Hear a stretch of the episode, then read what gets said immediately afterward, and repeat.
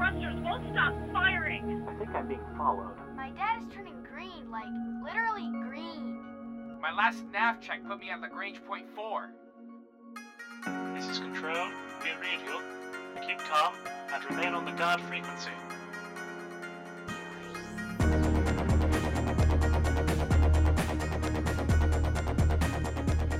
Sits and sieves, captains and commanders, you're tuned in the guard frequency. And as all good pilots know, when you're out in the deep black, you want to keep one ear in the guard. This is episode 143 of the best damn space sim podcast ever and was recorded on Friday, October 28th and made available for download Tuesday, November 1st over at guardfrequency.com. I'm Ken Shadow. I'm Ostron. And I'm Jeff. And as always in the audio booth, making sure we sound coherent and not at all like Tony after a day at the campaign trail, is Henry. So, what do we have in store this week, Jeff? Well, in this week's Squawk Box, we have lasers. Next, we check out what news from your favorite flight sims has hit the flight deck as we cover all the ways of the weather in Star Citizen. Alien structures, passengers, excitement for Elite colon dangerous, and details of the new patch that's landed for Everspace. After that, we're debating some updates done via item acquisition before finally tuning into the feedback loop and letting you join in on the conversation. That takes care of the housekeeping, so let's get on with the show and see what's coming through the squawk box. Any you boys seen a carrier around here? Uh, everything's under control. Situation normal. Crypto, crypto, crypto. This is Jeff saying, welcome to the Squawk Box, everyone. Most Space Sim fans go to gaming experience with one major assumption fixed in their minds. I'm going to be in space. Heck, I'm going to be shooting lasers in space at things. Heck, almost every space game has lasers. NASA is apparently fully on board with the idea of sticking lasers on everything that goes into space. Go figure. NASA's intent for the lasers is somewhat different, however. Lasers have been used in space missions for quite a while. The first Apollo missions stuck reflectors on the moon, and even today, scientists measure the distance of the moon to high accuracy by firing lasers at it and waiting for them to bounce off the reflectors. In this case, NASA is looking to use the lasers for communications. In 2013, NASA's Lunar Atmosphere and Dust Environment Explorer, or LADEE, module went to the moon with a laser communication system. Before crashing onto the surface, which is done on purpose in this case, LADEE was able to establish a communication link that sent data at 622 megabits per second, which is fairly sure beats my connection all the heck. Apart from the increased bandwidth lasers comms provide, NASA is excited about the prospect of these systems because they are much smaller and require less power than the traditional radio transmitter systems used on ships and satellites today. NASA's next test is going to involve another laser comm system in 2019. It will only be going up to the ISS, but the purpose is to test the laser communication system through various types of weather and times of day. Well, that's kind of cool. I have, well, working in the wireless carrier broadband industry, it excites me that uh, lasers could be the next big thing in point to point communications. Yeah, they're still working out the the details, obviously, but the 622 megabit bandwidth is apparently a big deal because it means that, for instance, we had to wait how long for the pictures from the Pluto probe? Right. And this would send them faster is sort of a misnomer because they're still traveling at the speed of light, but they would be able to get more information downstream at that speed. I didn't quite catch the thing with the LADEE. Were they transmitting that much data while it was entering the atmosphere? Right, right. It, it, it went to the moon. For some reason, I was thinking Mars. Well, I mean, a lot of the prospect of this is people want to use it on Mars probes and such. Right, right. But I thought it was trying to get, it was actually getting that through an atmosphere, though, and it was not through an atmosphere. No, I mean, not that Mars has a substantial atmosphere, but still, yeah, that's one of the reasons they're doing the ISS test because they want to see how easy is it to screw up this communication. Like, if it's dusk and it's cloudy, does that completely cut off communications or can they still get through? Mm. Well, certainly the technology is exciting. I, I think they should call them pew pew comms going forward. Maybe you just coined a new term. We can only hope. Although after Boaty McBoatface, I don't know that any major government agencies are going to be going to the general populace for suggestions on naming their hardware. Read, seen, or heard something you might think is interesting to others listening on the spectrum? Send an email to squawk at guardfrequency.com. But for now, let's see what news has hit the flight deck. Speed 175, Port Bay, hands on approach, trigger screen, call the ball. Don't get technical with me. Our Star Citizen crowdfunding update for October 28th, 2016. $129.6 million, up about 288,000. 1.643 million registered accounts, up about 69,000. 1.114 million ships in the UEE fleet, up about 2,500. This week in Star Citizen, most of the shows were still going over the details of how certain aspects of the demos came together for CitizenCon. One aspect kept showing up in all of the various sources the weather. In this case, we're expanding the term weather, so it's actually covering quite a lot. First of all, day and night cycles are actually going to be determined by the position of the sun, not some arbitrary environment changes based on a preset clock. It's possible this means that day and night will vary in length from planet to planet, however, that has not yet been confirmed. Next up, the atmosphere that holds all the weather is actually a variable that can be adjusted. So, some planets will have atmosphere that starts further from the surface, and others may have none at all. They have been using the same standard setting in the testing so far, so the space to ground transitions are long enough to invoke the cool weather factor without overdoing it. The epic sandstorm that appeared in the demo is revealed to be a feat of graphical trickery. The whole storm is apparently made up of only three sprites, or individual graphic objects. Hopefully, that means that your processors won't start overheating when one of these shows up in game. Also, the sound cues for the weather are not part of the weather's programming, but that of the individual objects that may be inside the storm. As for storm effects on the environment, there may be temporary cosmetic or minor structural damage with some effects, but it's unlikely we'll see something like a tsunami devastating a wide area on a regular basis. So the the video has showed a lot of the individual um, little trickery elements they used for like attaching sound objects to the environment and and whatnot for the um, the sandstorm blowing through the wreckage and such. It'll be interesting when they have to actually go reevaluate that as the uh, the, the the weather is more dynamic and um, generated by the planet rather than being a static effect like they had in the video. Yeah, it makes sense that they're making the effort to not front load the sandstorm or the storm objects with variables and triggers so that it reduces the load when they show up. But I have to wonder if placing all the triggers and cues on the environment is going to mean that loading that up might get a little more arduous. Especially in cases where you have, like, if they're reusing assets on planets and you've got a planet with no atmosphere and therefore it won't be experiencing weather, would all of those cues from the transported assets be wasted energy that still has to be loaded up? So if you had a wrecked javelin on the moon, you'd still have all those potential wind triggers that you might be loading, and I can see your point there. You might end up with um, a lower RAM space than you potentially could. Probably not that big of a deal, but um, it, you, it's an interesting point.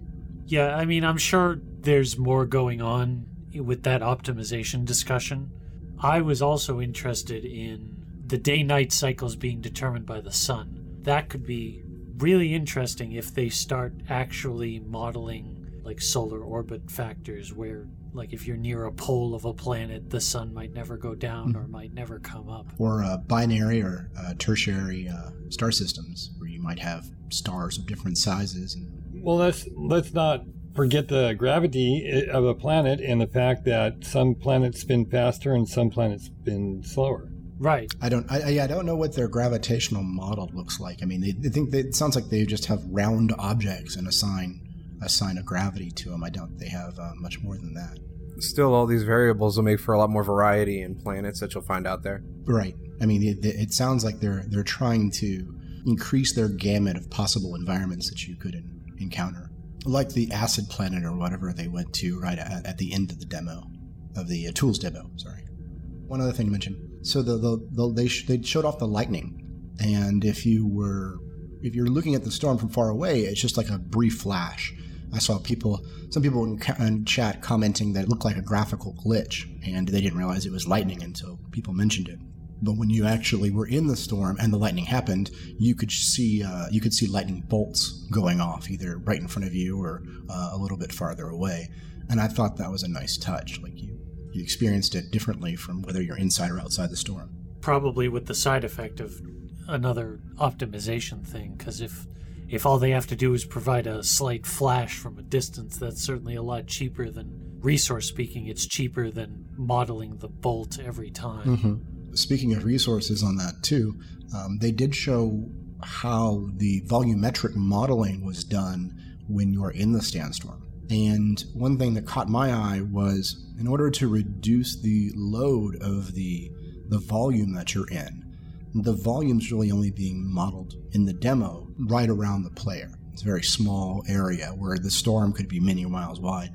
It makes me wonder how they would actually do that in the game, whether you'd end up with multiple zo- if there are multiple players spread out across the area the sandstorm is impacting, would it generate a volume around each player, or would um, is is it really supposed to be just kind of localized like that? Well, it sounds like it would work off the same basic technology that they're using for the multi crewed ships, where each ship in an area would have its own physics grid. So I imagine the programming is probably similar in nature for creating these bubbles around the players. Perhaps maybe maybe you're right. Maybe it is only a client side effect that's that's triggering these these uh, volumetric uh, areas that the sandstorm is impacting. The Guardians update and Elite colon dangerous is here. Already in the first few days of the 1.72.2 update, a canny commander named Xdeath was able to use footage from the Guardians trailer to discern the location of one of the latest alien structures somehow tied to Elite's mysterious storyline. Not much has been discovered about these structures, but they seem very different in design and construction that those previously discovered, the so-called barnacles. Henry, chime in here. they are different. I flew out there. I don't know if you guys have been out to see the ruins yet, but I'm parked there in my asp right now, and it's it's amazing. There's definitely a difference in the architecture. It doesn't look organic at all. It's more like uh, it reminds me a bit of the alien ruins on Mars in the original Total Recall movie, if you remember that. Lots of large metal shapes, um, that kind of thing, but nothing in the way of like nothing you would say is a door or a hatch or anything like that. There are some cool collectibles laying around on the ground, things like uh, orbs and tablets that you can pick up. There's a lot to do out there if you take the trip out. It's about it's a few hundred light years from the bubble. I got there pretty quick, and my asp is like 13 jumps from the Sol system it is worth the trip if you go out. It's definitely worth the trip.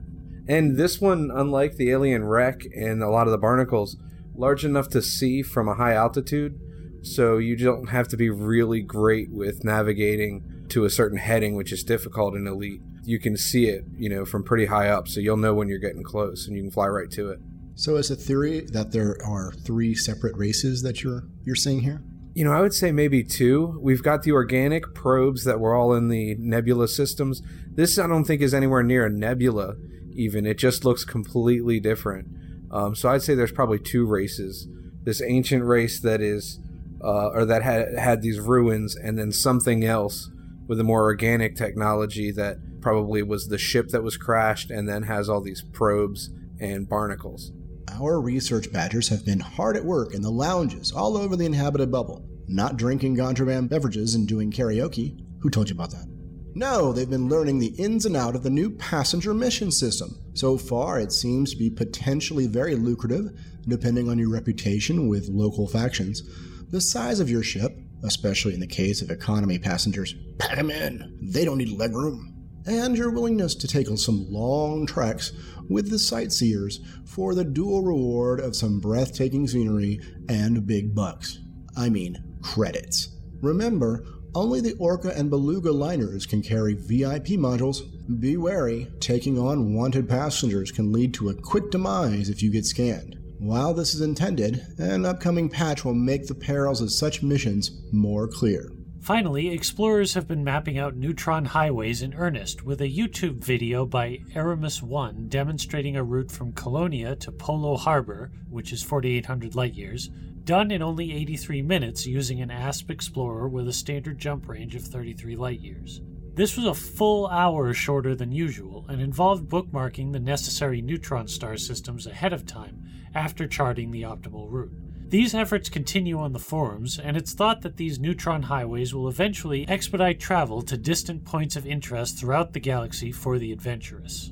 Well, I can see if, see if that's a benefit, but unless they can transfer data about these bookmarks to other people or you buy them off the cartographers, I don't see that being a, a lucrative pastime. It'll be something where people share them online. You'll get it from uh, an outside of game source, like a website or something. Yeah, it sounds like this is going to become one of those sort of meta skill things. If you're a good stellar cartographer and you want to spend the time to do this, you get the bonus. But you know, you're it doesn't sound like you're necessarily going to be losing out a lot if you don't want to bother. But it only really matters if you if you really want to go a really long way, though, right? Uh, I don't even know if it matters then. I mean, you're talking about a big increase. It's a 300% increase, but you're not going to use it in a long trip where you could just plot a single course and use a bunch of these jumps. You actually have to individually plot your uh, jumps that are supercharged. So your boosted jumps they take longer because you have to uh, every time you super or you boost your uh, FSD, you have to reset your course. So I think it's going to really slow down exploration because it saves you what three jumps. But it's going to be fun. I mean, I did jump a neutron star the other day when the expansion came out, and it's a nice effect. It's a really cool graphic effect, and it's uh, it's interesting. I was expecting some damage. There was rumor that there was going to be damage to these jumps, but I haven't seen any. I think if I remember correctly, it was a possibility thing. Like you might end up with a damage system, but you might get away scot free. Yeah, I did a couple, and I've had no trouble. So this is sort of more of a hobby than a benefit just in and of itself. Well, if there's a reason you need to get somewhere fast, right? Yeah. I mean, I did take several jumps out of the bubble to the closest neutron star. I don't remember what the name was. I got it from a website. And then I jumped back to Sol in two jumps, so that was interesting. Of course, we didn't talk much about the uh, the passenger missions. Have you guys been doing any of that? That looks like the way to make money now that Sothis has been nerfed. I haven't. I'm I'm still in a Cobra, so I haven't even updated yet, so Oh, you're missing out. There's a lot to do in the new update. So have you tried them, Henry? Oh yeah, yeah. I've been um, trying to work up my reputation with uh, a few factions to get some of the higher paying ones. I've seen passenger missions up to eight million credits for a single shot, but some of them are up to uh, twenty thousand light years. It's very far. Some of them are a lot closer, but I have to get my faction reputation up before I can really take them. And then once the alien ruins were found, I it ditched all of those efforts and went straight out to where that was to explore it. It does sound like they've given some depth to the system. Oh yeah, and and the new things that we have like uh, module storage, a couple of little things that are like quality of life improvements are a really big deal. It doesn't seem like it would be so huge until you have it, but then being able to swap uh, equipment and leave it at a station and go back and get it and reconfigure your ship easily. It's it's a lot better than when you used to have to fly all over the place to find systems and bookmark systems that had your level 5 auto field maintenance unit or whatever particular jump drive you wanted to equip for a long trip versus a combat uh, mission you were going to take. Everspace is still in early access, and its recent updates have mostly involved bug fixes and polish passes on textures and other graphical elements. However, last week players and backers got one of the first substantial content updates that the game has seen since public access was available. Patch 0.2.0. A lot of numbers has a two major changes players will notice immediately. First is the addition of a Colonial Scout player ship. Previously, players only had access to the Colonial Interceptor, a middle of the road all rounder. The Colonial Scout is what most space sims would probably term a light fighter. It has increased base speed and maneuverability, but weaker shields and hull to start with than the Interceptor. Additional player ships have been in the works, but in game they were only inaccessible black silhouettes until now. The other major addition to the game is the difficulty selection. Everspace is purely single player, so all the enemies are AI. Some players voiced concerns that the enemies were too hard, while others were wondering what challenge was supposed to be had while they were laughing at the feeble attempts of the bots. The game already had sectors of variable difficulty that the player could choose when flying, but at some point the only options become Sector Death Hell or System Rampant Murder. Now, prior to each run the player makes, they will be able to tweak the difficulty of the run between easy, medium, and hard. The in game rewards get tweaked proportionally. There are some other minor additions, bug fixes, and enhancements. We encourage any interested listeners to check out the full patch notes linked in our show notes. So yeah, this is this was sort of interesting to me because uh, the I I was one of the people that backed, so I have Everspace as playable, and the other ships, like I said, you could go over to them, but all they were was big black shadows. So there was some speculation about whether they were going to be purely cosmetically different or whether they were going to have different loadouts or something like that. So Have you tried the new one yet? not as of yet, no. This patch dropped fairly recently, and I just haven't had the time to get into the game. Yeah, I need to get into this too. I think I'm a backer too. I just haven't had the time yet. The difficulty thing was interesting. I hadn't I'd been pretty comfortable with the base difficulty that the game provided, but then again I can see where it could be too easy for certain people. Will it always be single player, or will they have a multiplayer game mode they're working on? No, they the game company that's developing it has its history in mobile games. Mm-hmm. They had a Galaxy on Fire and stuff, right? Yeah, they have very little experience with multiplayer games, and they've said from the beginning that a multiplayer system is not really something they're interested in looking into. At least they're saying that, not trying to just kind of throw something together. Multiplayer tends to get tacked on a lot of times. Yeah, and this would definitely be a game where if they tacked it on, it would feel tacked on because they have so many differing systems that are available to upgrade the ships that trying to balance it with the things they have now would be a Herculean effort, and I just don't see the developer going through it. So I think it's better that this is staying single player. I mean, it, it, sounds like a game that would be ripe for co-op. Co-op definitely, but you know, PvP multiplayer not so much. But I mean, I can I can see this being. I mean, it's kind of um. What's a good analogy here? It, it is like a Diablo One, but with spaceships, right? Yeah, to a certain extent. That was always those games are always fun, um, super fun co-op. So it'd be kind of interesting to see that. Not that we will, just just hypothetically. We're continually hoping for the space sims that haven't materialized yet.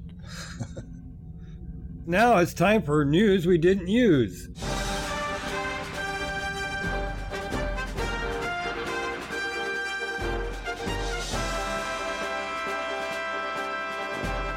The devs in Star Citizen issued an important correction. The torpedoes for the Polaris Corvette are size 10, not size 6, as was indicated in the brochure. Single player work in Descent colon Underground will soon show up on the Proving Grounds. The training mission has finished the design phase and is undergoing a polish pass before being pushed. iNove are planning on providing all alpha backers with a free fly weekend to make up for the late alpha release. More details as we have them. Descent colon Underground's Halloween themed items will be removed in the next patch, so check them out while you can.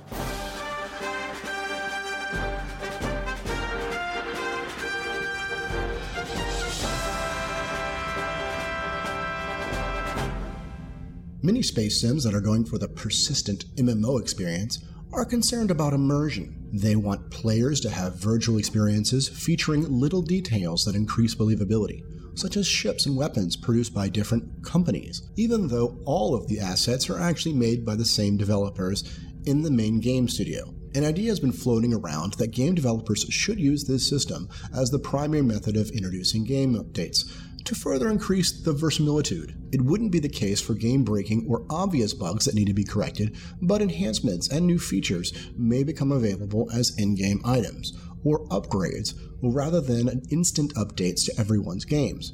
Want the updated physics flight model for your ship? Have to buy that new flight computer. Want the version of X weapon where overheating and damage have been adjusted? Have to buy that next gen model. New players slash characters' base equipment would feature the latest updates. Detractors immediately throw flags, claiming that such a system would irreparably damage game balance would encourage a pay to win environment and people re rolling their characters every time the game updates. Gentlemen, your mission, should you choose to accept it, is to debate game updates being released as in game items. Ostron owns more bleeding edge tech than a blood bank. While Jeff is still writing emails to Apple bemoaning the fact that his Gen 1 iPod can't download iOS 10.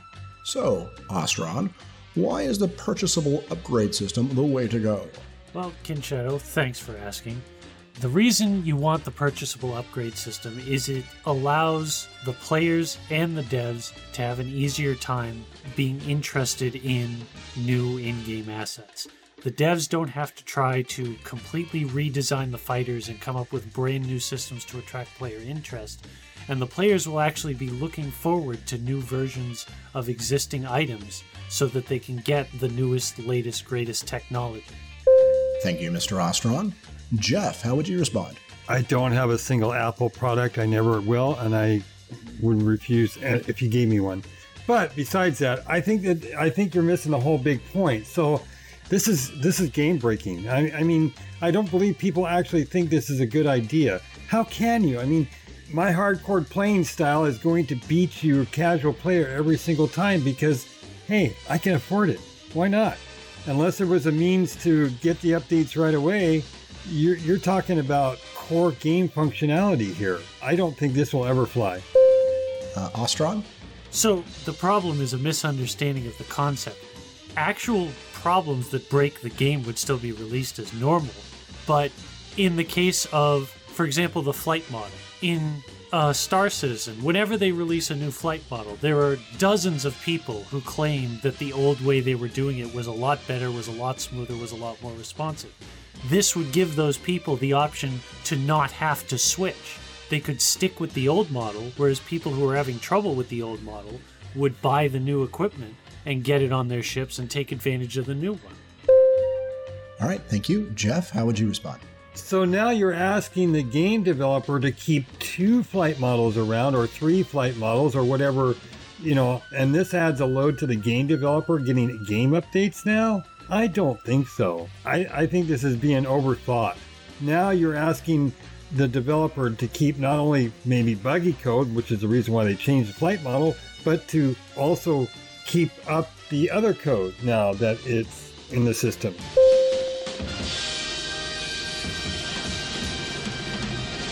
Uh, thank you both, gentlemen, for arguing very good points. My personal opinion is that uh, we've seen this work, and I think we've seen this not work, and it really all depends, obviously, in the details, as much of these arguments do. Uh, one point that um, that strikes me is uh, a game like Ultima Online, where the stats to a, an item were completely hidden from the user, but they were actually embedded in the item rather than some instance aspect of the item.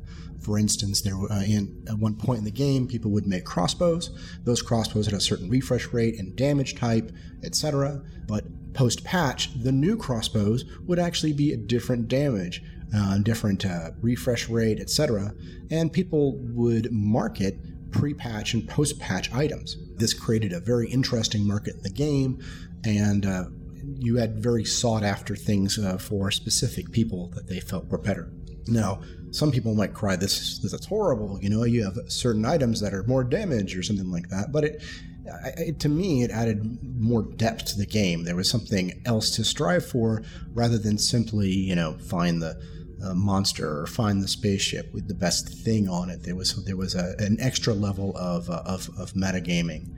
For Star Citizens, particularly, and Mr. Ostron's point in the flight model, the physics model in Star Citizen is somewhat fixed. The flight model is really just how do your thrusters respond to your your joystick movements.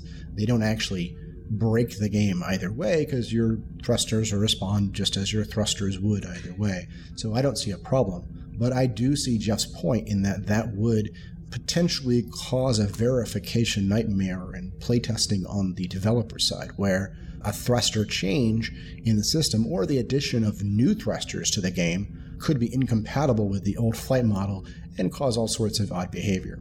So I can see it both ways, guys. I think you guys both argued very good points.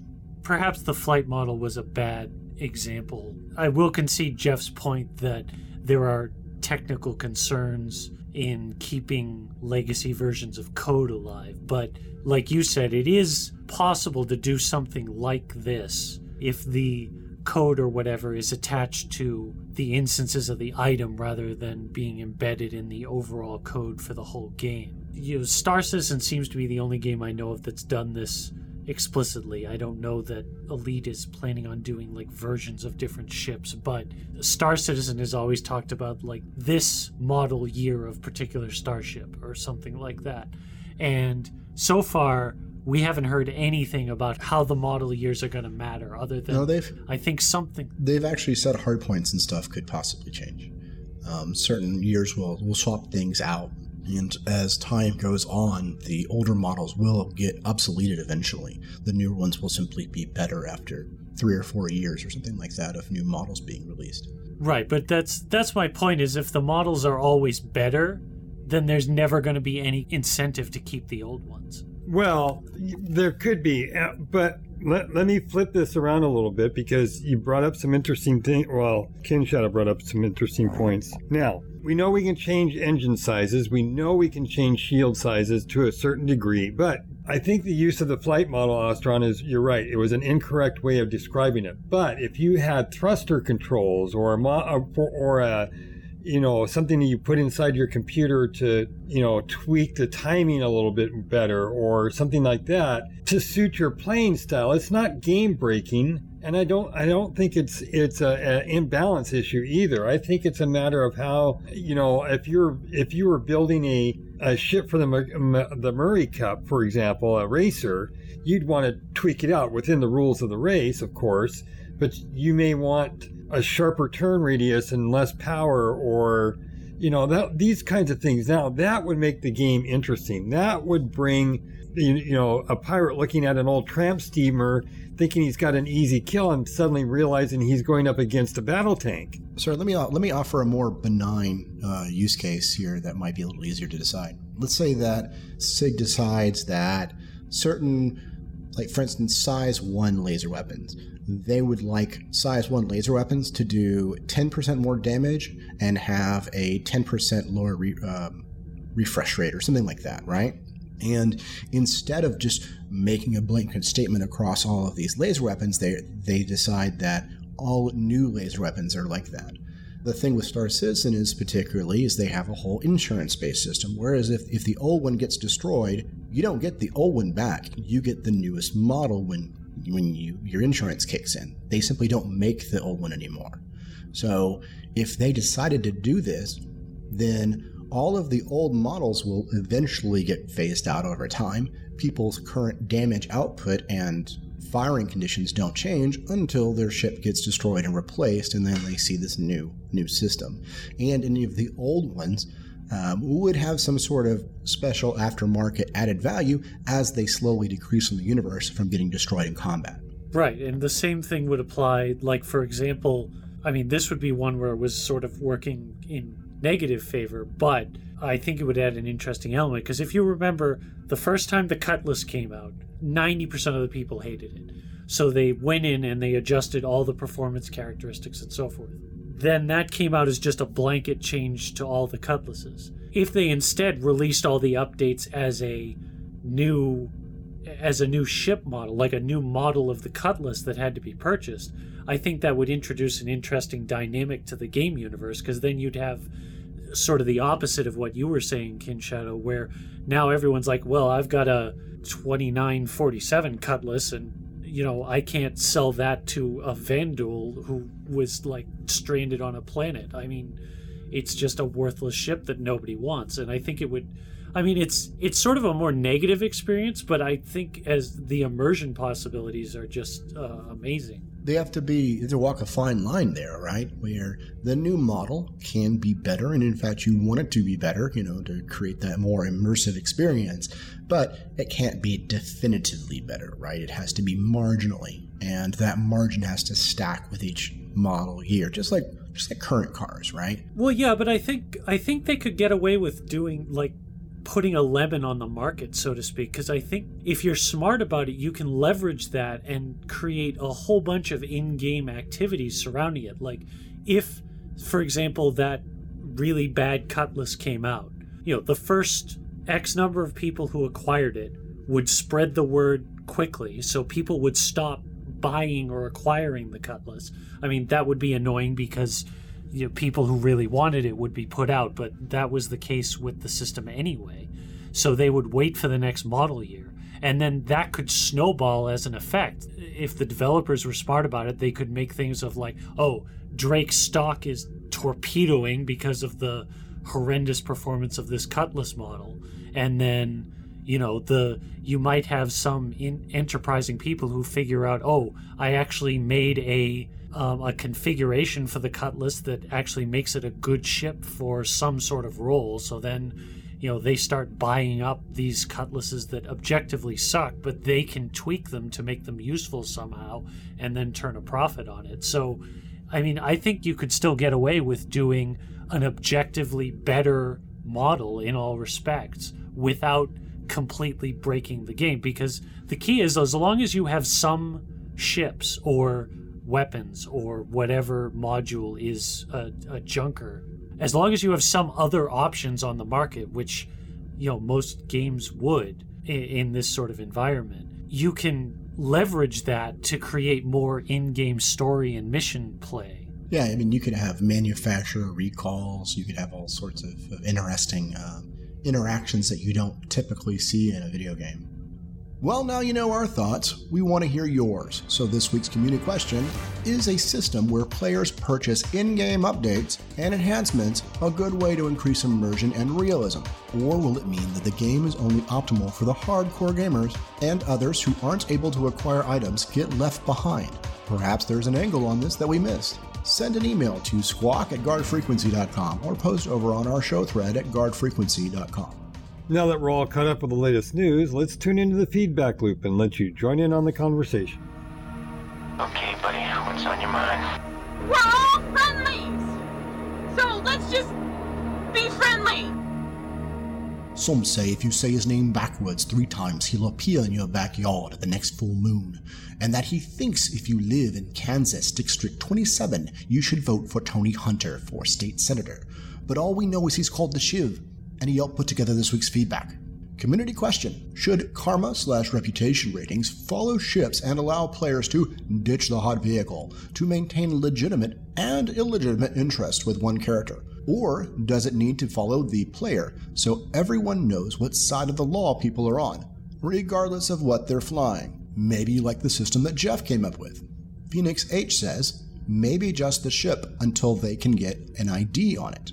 Traz Ion suggests both has always been the direction CIG has talked about so far as I remember it, i.e., ships will carry a reputation such that if you've got a clean rep but get on board a ship that has a crime rating tagged to its ID, eventually you could be apprehended and likely take some heat or damage to your rep, even if you had done no crimes in it, and as an individual you would carry your personal crime stat. But if you were on a lawful reputation ship, would be just like illicit cargo, smuggled unless scanning or searching revealed you, at which point likely that vessel would take some reputation splash damage. That at least outlines the intent as I understood it. Chris B writes, both. If you are attacked by a ship, unless the pilot is known, the rep can only go to the ship. It would be up to the player to figure out who is flying that ship. Once someone connects the dots with some form of evidence and makes that public, then the ship rep goes to the pilot rep. Christopher P says, It has to be both. Funny story, in my youth I bought a used car, FSBO, from the newspaper.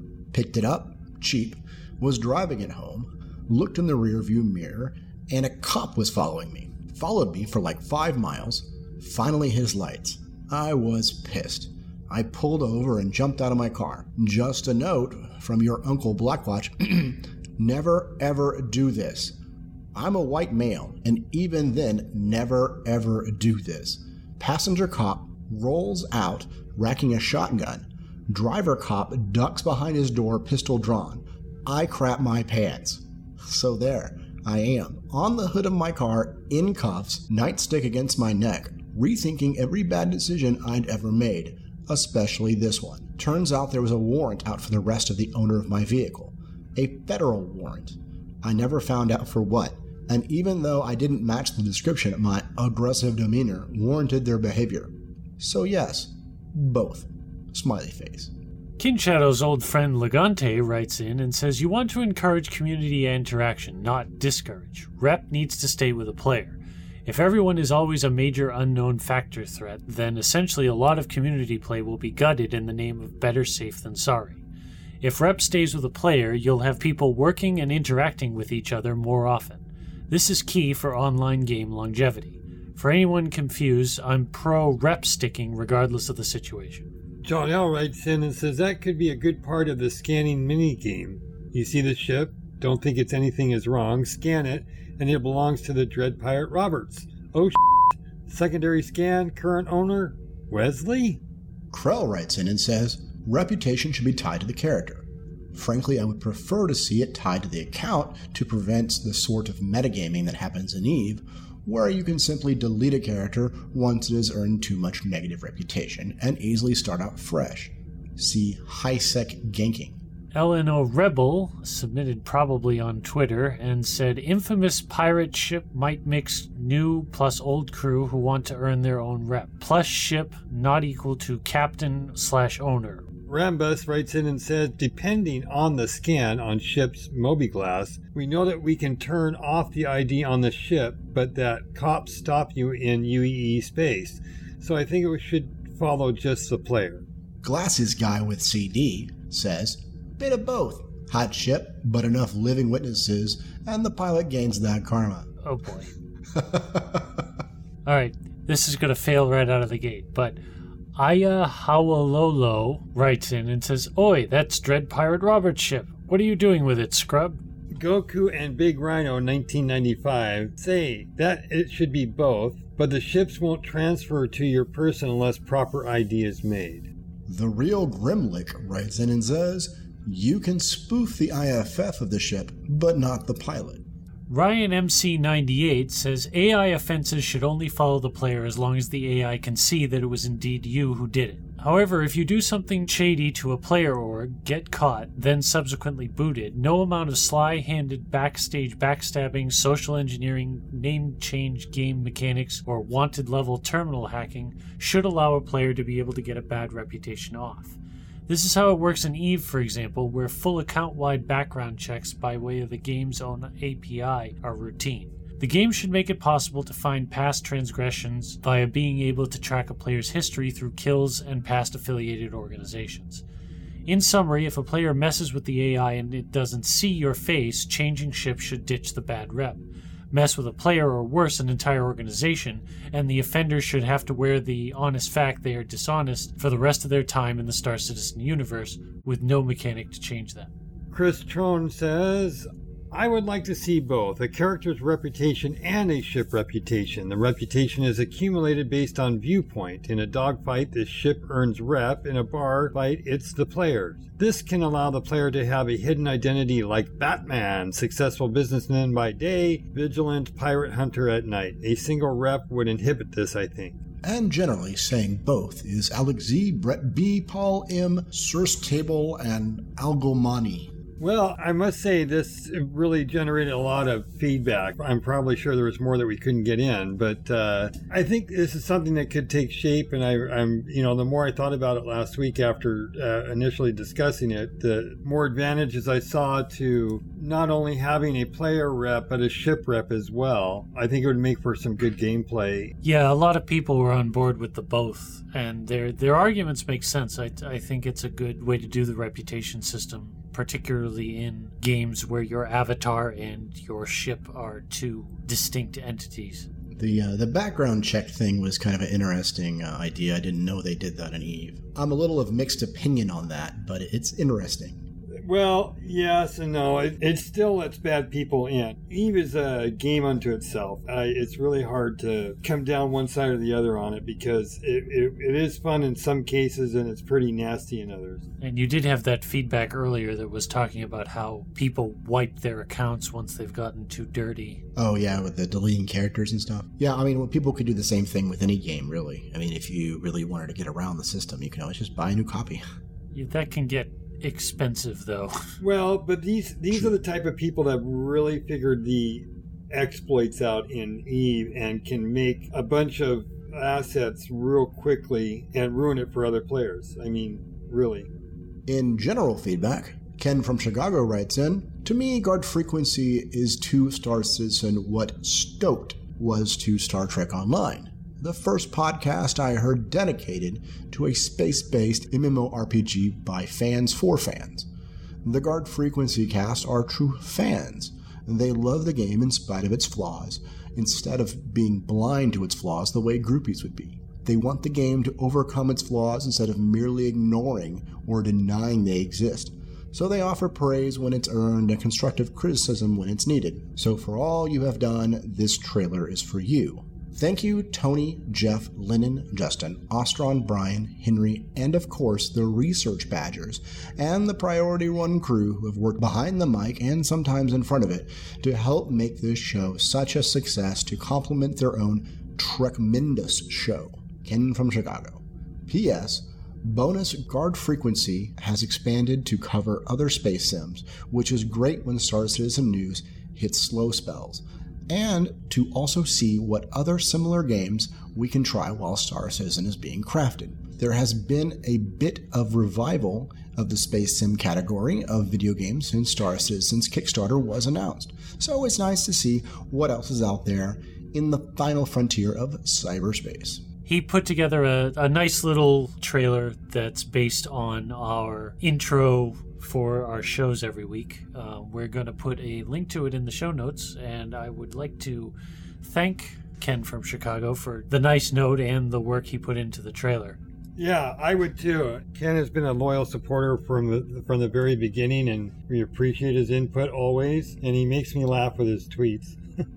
yeah, Ken very frequently sends us uh, tweets to our Twitter stream that are more interactive than commentary, so most of them don't get put into the feedback, but they tend to keep us entertained throughout the week. Well, our new Patreons this week are no one. Hey, look, Patreons aren't going to procedurally generate themselves, so Patreon up. And this week's community question Is a system where players purchase in game updates and enhancements a good way to increase immersion and realism? Or will it mean that the game is only optimal for the hardcore players and others who aren't able to acquire items get left behind. Perhaps there's an angle on this that we missed.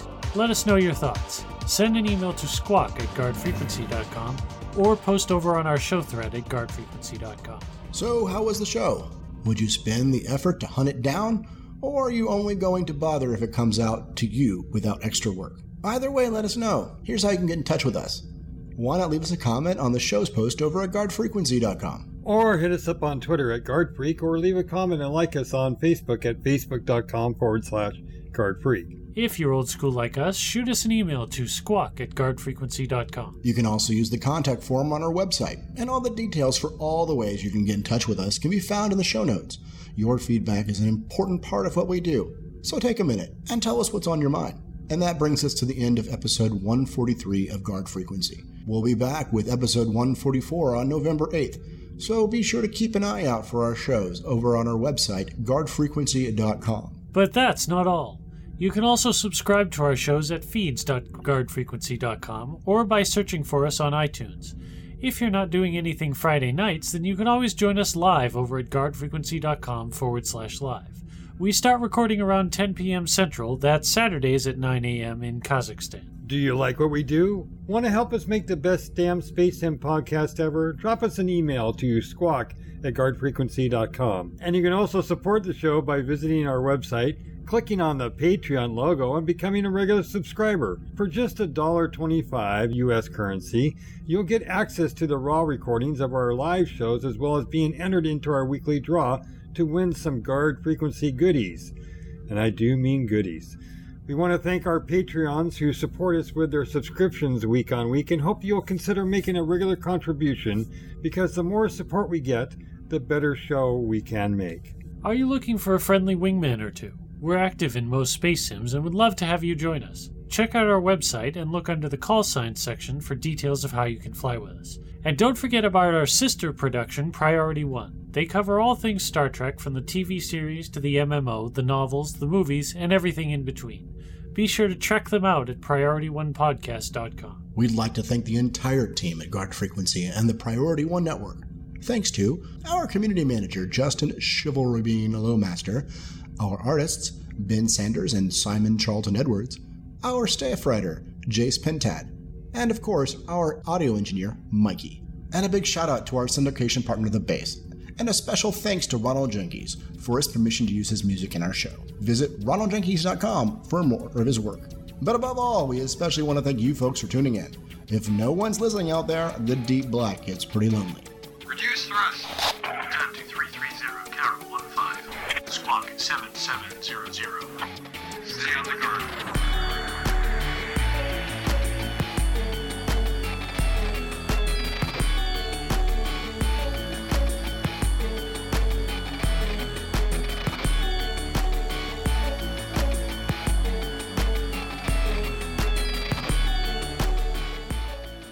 The Guardians update on Elite Dangerous. I'm sorry. Let me read that again because I forgot one punctuation.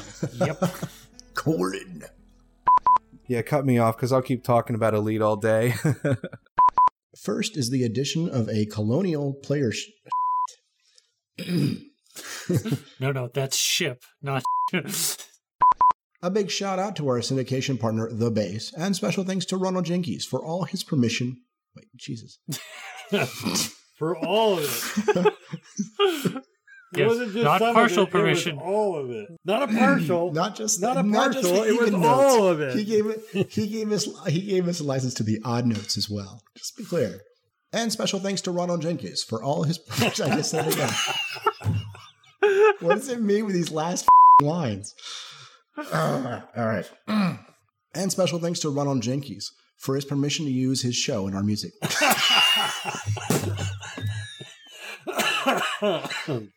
Man, that's going in the blooper no. reel. That is definitely what the going in hell? the I can't. No, it's no, always this- when I get the last paragraph. Mm. and a big shout out. All right. All right, stop it, stop it. And a big shout out to our syndication partner, The Base. And a special thanks to Ronald Jenkins for his permission to use his music in our show. Visit ronaldjenkins.com for more of his work. Above all, but but above all, Em- emphasize that a little bit more, why don't you? We like But- big butts, and we do not lie. Phoenix H writes in and says, "Maybe, sorry, Phoenix." A- However, if you do something shady to a player or get caught, then subsequently booted, no amount of sh- sly backhanded. Nope. Thank you, Ta. I combined some names there. Yep. I'm not really certain Tony and Jeff would appreciate being molded into one being. Not at all. It's an email to squawk at guardfrequency.com. And if you haven't got that email address again, I will read it one more time. That's squawk at guardfrequency.com. You can also support the What was show. that, Jeff? You can also support the show. What was that email address? Oh, shut up. Sector Death Hell or System Rampant Murder.